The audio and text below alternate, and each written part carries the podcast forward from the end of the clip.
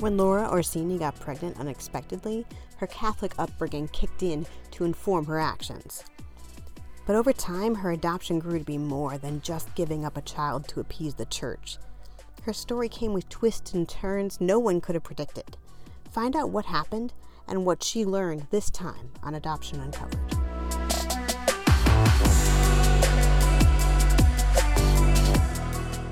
Just give me a brief overview of your story and your connection to adoption. I, I am Laura Orsini. I live right now in Chandler, Arizona. I got pregnant when I was 27 and placed my son through. At the time, I was told I, I don't have any reason to disbelieve it. I just never researched it. The oldest adopt continuously operating adoption agency in the country, which is Spence Chapin in New York City. So I placed him with his other family who live in New Jersey. Tell me about like when the first things when you found out, oh my gosh, I'm pregnant you know, and weren't expecting it. What were the thoughts going through your head at that time? So I was 12, going to Catholic school, and it was the only time this ever happened in my entire eight years at this school. But they had an assembly and they brought in prospective or already adoptive parents to talk to us about if you ever get pregnant. Hey, don't have sex because you shouldn't have sex at all. But if you do and you get pregnant, make sure you give it to a nice couple like us. That was the message. So when I got pregnant, I think that message was really deeply implanted. I was 27. It was 15 years later. But my first thought, you that was back to your question. My first thought was, I'm not keeping this baby. I'm going to place him. Laura felt strongly about the desire to place her child in a family she felt comfortable with. That intense desire helped give her the tenacity to advocate for herself. She acknowledges that not all birth mothers are in a position to speak up for their needs or their child's needs, which leaves her with gratitude that her son was placed with the family that she was able to choose. You felt pretty good about your process and how that came about and where you were able to place your child, right?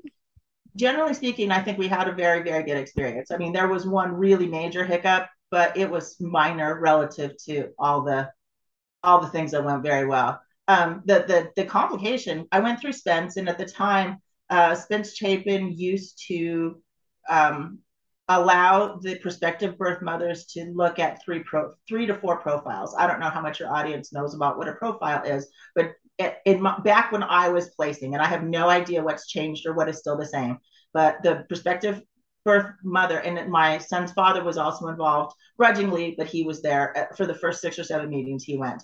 Um, and so, um, so in this case, birth parents, we were there and so they give you um, a, a, profile, and it's uh, it's three parts. It's a a letter, dear birth mother or dear birth parents. It's a photo album, and it's a dossier of just what the this prospective family wanting to adopt a child is about. So they put it together. I think they probably have some guidelines on how they do it, but the the family puts this profile together. So they gave me three or four, and I said, "What happens if I don't like the first three or four? And they're like, "Well, we'll cross that bridge when we come to it." Most women find a family within the first three or four. And I remember thinking, mm, I'm not sure that's going to work for me. This is the most important decision I'll ever make in my life.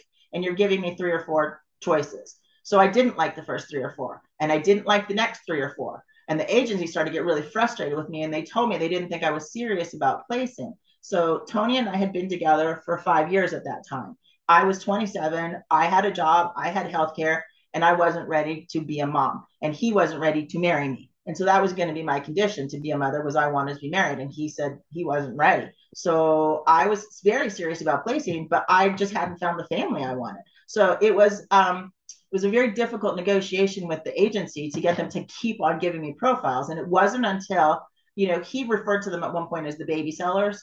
And that graded me, graded on me then, but I really get it now um, and he said, you know, until I started treating the baby as a commodity and said, look, I'll go up the street to the other agency if you can't give me the family I need. And then they took me seriously. But I mean, I really had to push back on that. So um, I became involved with uh, a new thing that got started as as a part of, you know, a, a birth mom who had surrendered through them, placed um, through them, and that was the birth mother advisory board. So we started giving our feedback and making suggestions about things that the way they did things for the birth the birth moms, the birth families.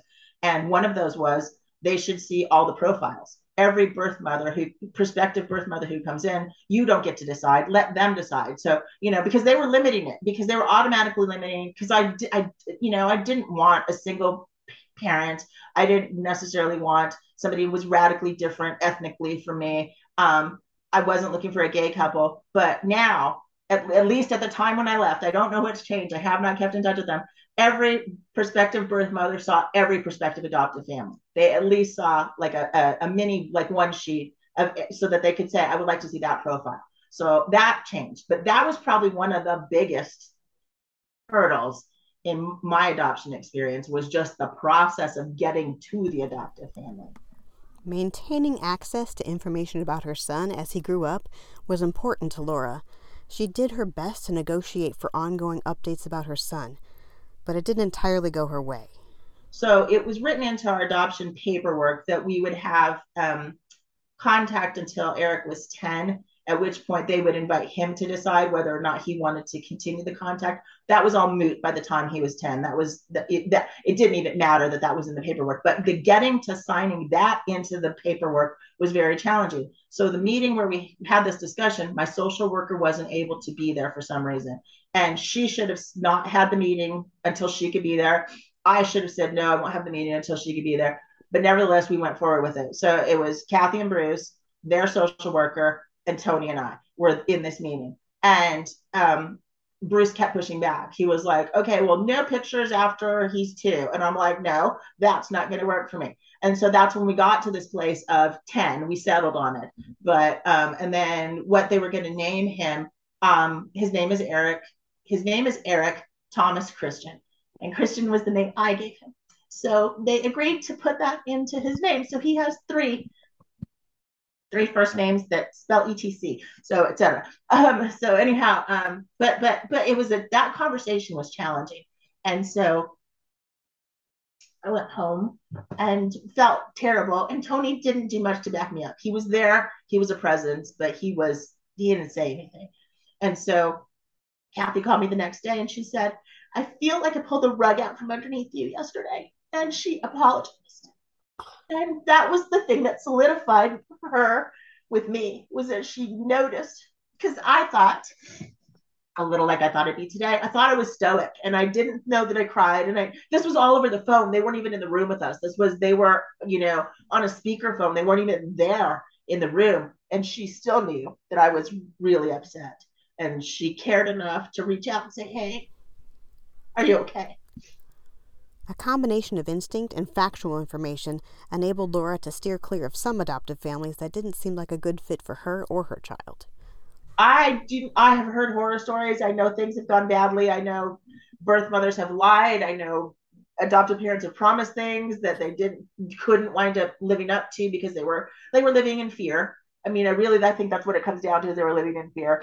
But um, I, yeah, I have a lot of empathy, but I did not go through any. That was those were the hurdles for me.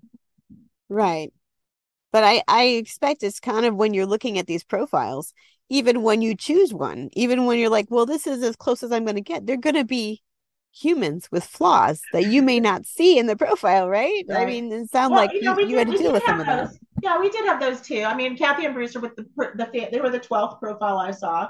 Um, but I do talk specifically about two others, and one of them, the they they seemed interesting in that he was a he's a child psychologist and she was a Montessori part-time Montessori teacher, and so at least they had like kid you know, um, kid energy. They spent time around kids.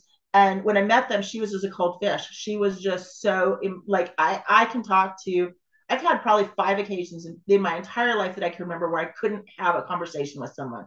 I am a good conversationalist and I can draw people out. It doesn't matter who they are because I cared. I'm interested. I couldn't talk to this woman for any reason.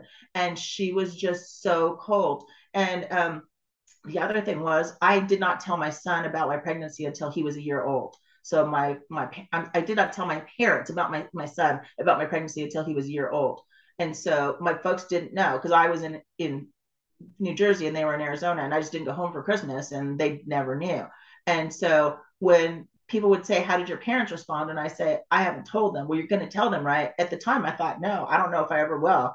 And Kathy was the only one who said, "Hey, you knew your folks, you you know them, and if you don't want to tell them, you must have a reason for that." And she was the only one who did. All the other birth mothers or adopted moms, prospective adopted moms I spoke with, were really agitated about that. And so this woman, between being cold, that was another thing was you have to tell them. And so she went away, and then we got really close uh, the time after that, and that this was a couple who I really liked them, and so my son has blonde hair and blue, blue eyes, and he's about a foot taller than I am because he got all of his birth father's physical traits. He has my personality, which I think he got the right things. The distribution was perfect for him. So, um, but um, at the time, I I didn't know I'd have a blonde haired, blue eyed kid. So this this family who we were looking at, the the woman resembled my mom, and so I thought like there was a just a sense of connection. I really liked her. I liked them, and then so we had our first phone call, and then they tell me we're, we're not going to be available by phone for two weeks, not not by phone or to meet for two weeks. And I thought that was weird because I thought you get this close to a family, you'll come back from the moon to meet the the mother of your baby, right? The possible mother of your baby. And they were real evasive and they wouldn't say what was going on. And so I went to my social worker and I said something weird. And so she went to their social worker, and it turns out that they hadn't been hadn't had full disclosure on their form. He was having elective heart surgery. It was a valve issue that was not a life or death thing. It was an elective, but he hadn't disclosed this on his health forms. And so my social worker said, Do you want to continue with the conversation? And I said, I will if I can get some clarity from them because this seemed kind of sneaky and I would just like them to you know, why were they evasive and perhaps apologize? And we had our next phone call, and she said to me, I swear to God, I'll never forget this till I die. We don't owe you anything. Oh my gosh. so, no, no thanks. I didn't hang up on her. I got through the rest of the call, but that was done at that point. Oh. Both of those families, what happened with the first family, I found out later they withdrew because nobody chose them. I wasn't the only one who felt they were cold. No one chose them. And then this family, they had had a near miss. They had had a, a baby that was theirs, and they were ready to sign the papers, and the mom took off and left without even saying goodbye from the hospital. So they were still so crushed from that that they were bringing a lot of woundedness to the next experience. So they withdrew their name for a little while. I'm sure they wound up adopting. They were good people. They just handled our situation wrong because my son wasn't supposed to be with them. He was supposed to be with Kathy and Bruce. So it, it does all work out. But that was the, those two other, they were, you know, smaller blips. But yeah, when you're looking at people are human and you are looking for perfection, and neither one of us is going to find perfection, but you want to get as close as you can. Keeping contact with her son after he turned 10 was not a given. By a fairly miraculous series of events, that connection was able to return to Laura's life. Now, I know you um, we're really fortunate to then continue this relationship and connect with your son later. Can you tell me how that came about? Uh, sure, sure. So we have. I haven't written about this on the on the uh, letters to my son blog, but um, yeah, we have what are known in adoption as synchronicities, uh, just coincidences, and some people have one or two. Like I heard a story. A friend of mine who was a birth mom um, the reason she chose the family she chose was because they both went snowshoeing in North, like upper upstate New York, and it was enough of a oh that feels familiar to me. Ours are so many that we can't count, and they're really weird things. Like his Eric's aunt, who has since passed away, and I were next door neighbors at one point. We it was not like we didn't know each other, but we lived in the houses literally right next door to each other at one point. His uh, godmother lived several blocks away from us. And like so, uh, his family used to come in and vacation in the Phoenix area. They vacationed at a dude ranch that's about 80 miles from Phoenix. So they would fly into Phoenix like routinely before we ever met them. And so they're just coincidence after coincidence after coincidence. When we got married and Eric came, Eric and his mom and dad came to our wedding. Um, my husband's grandmother, also since passed away, and Bruce, uh, Eric's dad, looked at each other. They knew each other because they had worked together in the same bank 30 years previously. So even my husband is drawn into this. I mean, there are so many circumstances like this. So the story of how our adoption became open, I was working at Lehman Brothers and quit because I was frustrated. I did wind up going back later, but at the time I quit and I was temping in New York City. So I'm temping in New York City in an office for one guy. And he was the crankiest, nastiest, just most ornery person you've ever met. And I heard he's gone to jail since then. But I mean, just a horrible, obnoxious person. And I decided that's it. I've had enough. I quit.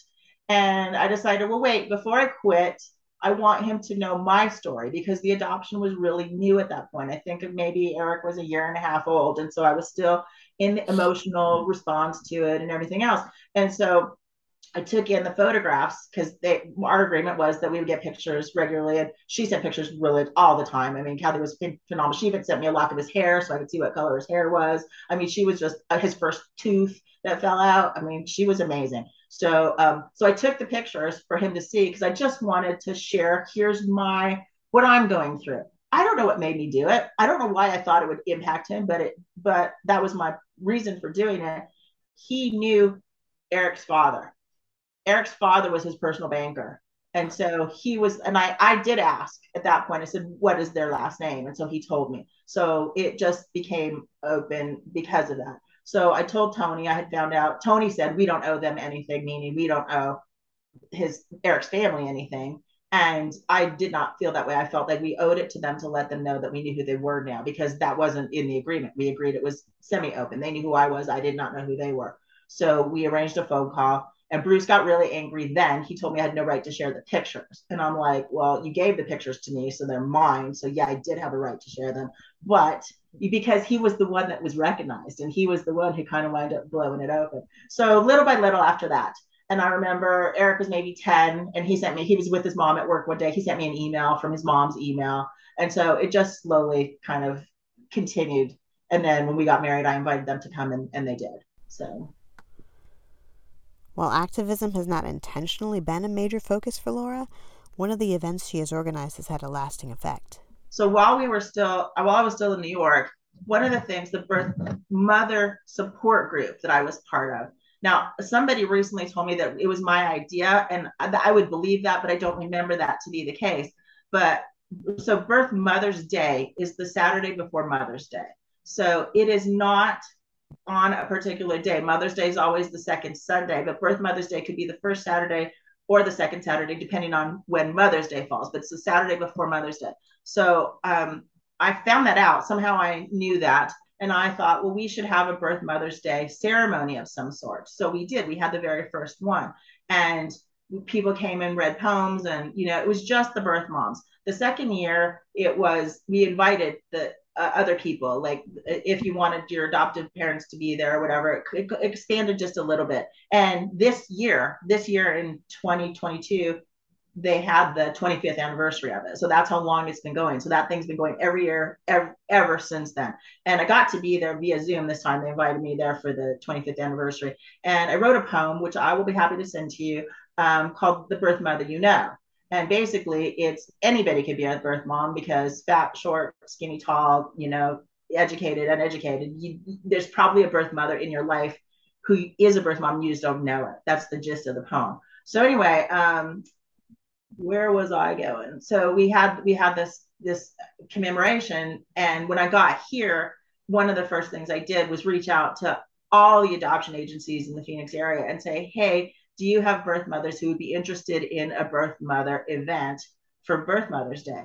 And the it was crickets. I mean really nobody thought it was a good idea. They didn't know me. I don't really know why but one one gal who worked for catholic charities she got involved and she and i became good friends ever since then. But um and she brought four or five birth mothers to our first event we had at a coffee shop. And um we've tried we did have one a few years ago five or six maybe maybe four or five years ago we did a virtual one. So i kind of have touched my feet into it here and there. I know a lot of birth mothers because of my involvement with adoption um, either through spence or just they know me and i don't hesitate to tell my story. So i'm not i'm not in the closet or hidden about it at all so you know the blog whatever i have met a, a lot of birth moms laura has had the opportunity to speak to different parts of the adoption triad when talking to groups, she encourages adoptive families to keep in mind that the adoptive child is more than just their son or daughter. They have a bigger story to consider. It is also important to keep in mind that adoption is not an easy fix for hardships like infertility. One of the things that I did wind up doing is I did a lot of public speaking about adoption uh, to prospective adoptive parents, to people who were recent, new, brand new adoptive parents, and to social workers. And one of the things I said is, look, they're not going to tell you this, but here, listen up and get this right now. The baby's never going to be your blood child. And the sooner you come to terms with that, the easier it's going to be for everybody. And nobody's going to say that because they don't want to hurt your feelings. But the, I'm not trying to hurt your feelings. I just want you to understand that piece. If you get that piece, then the expectations go away, the frustrations, you know, the I don't know your circumstances and I am not in any way judging them, but for me it mattered a great deal two things that my family the family already have a child because I did not want my son to be the guinea pig. I wanted them to have had experience parenting. And I understand that's very rare for birth moms. They always want their kid to be first um, uh, because that way they're special. I wanted them to know what they were doing. And um, the second thing was they had a biological child who died at a week. She was she had a heart defect. So they decided, let's get pregnant again right now as soon as we can. And they did. And so they had a second child who lived, who is Eric's older sister. And then they waited 10 years before they decided to adopt. So they did not go through the infertility experience. And for me, that made a big difference because it felt, even though I know it was not intentional, and this is part of the people are human piece, that there was judgment, that there was resentment, that I could do something that you can't do, and you're we're needed to have a transaction because of that, and there's frustration there. And I don't know how to clear the air on that, but that feels like a conversation that at least needs to get addressed from one side or the other in terms of the social workers, you know? So Right. So like view it more like birth mom is making this choice, not that she's deficient and therefore I have to compensate right that. right and, and and exactly the same way on the reverse. It's not like you were deficient because you couldn't bear a biological child. Right. It's you're making a choice. And so yeah that piece of it. There's a there's a gal who is a social worker who has written extensively. Uh, she said the one the, the, she's the only person i've ever heard say this and i think it's true. And i think that this is what i was writing about is that infertility like adoption has to be viewed as an extension of infertility because you try IVF, you try the things that you're trying to get pregnant have a baby, you're disappointed, and you expect adoption to come and solve it instantly. But if adoption doesn't solve it immediately because the birth mother changes her mind or other circumstances come up, it just it's an extension of the process of making a family. And so we we society, the adoption agencies, I think even the counselors have them as these two distinctly separate pieces, but they're not. And she was the only person I've ever heard say, it's just an extension of the process. So I right. think in that transparency, in the making things better, that's another piece of the conversation. But I think that's not it's not just go lecture the adoptive family. Here, view it this way. It's explain to the birth family what the adoptive family is going through because that part wasn't explained to me. However, if that wasn't explained to me on the first 11 profiles, here's why they might be having grief. Here's why they might be withholding from you. Here's where there might be a difficulty in conversation. They didn't say any of that because and so you're kind of left to piece it together. And like i said i was smart i was older i was a reader i had all kinds of capacity to get information. But you're in the middle of an unplanned pregnancy your hormones are going crazy your partner's not holding up the way you would like him to and you feel like you're navigating it all by yourself even though you have a really good social worker you know behind you so yeah, as much information as as you can get. The other part is I don't know how much information birth moms are able to to process in the middle of all that either. Right. Know? So you go through an uh, attorney adoption, and I do know that the law requires the attorney to say counseling is available to you if you want it.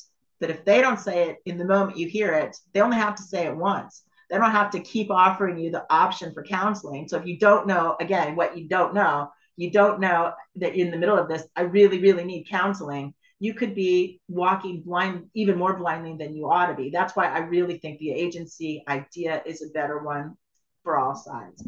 I, of course, I'm biased because that was my experience, but it just feels right. like everybody is, is better represented when you go through an agency adoption.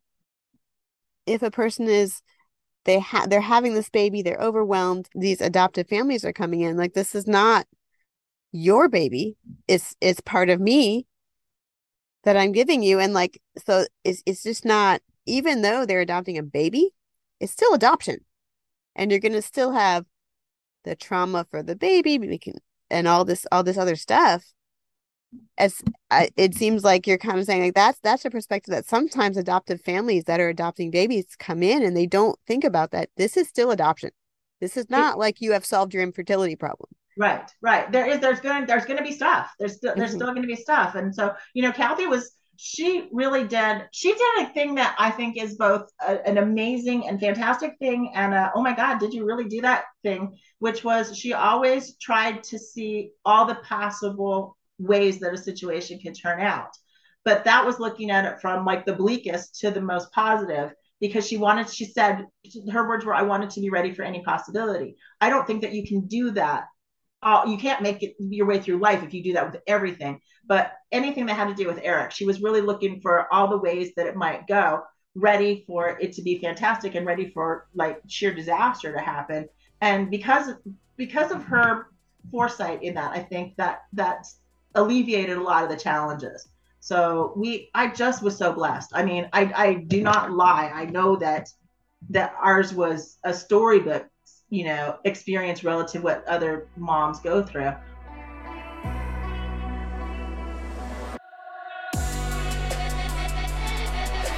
Laura is a big proponent of transparency every step of the way along the adoption journey.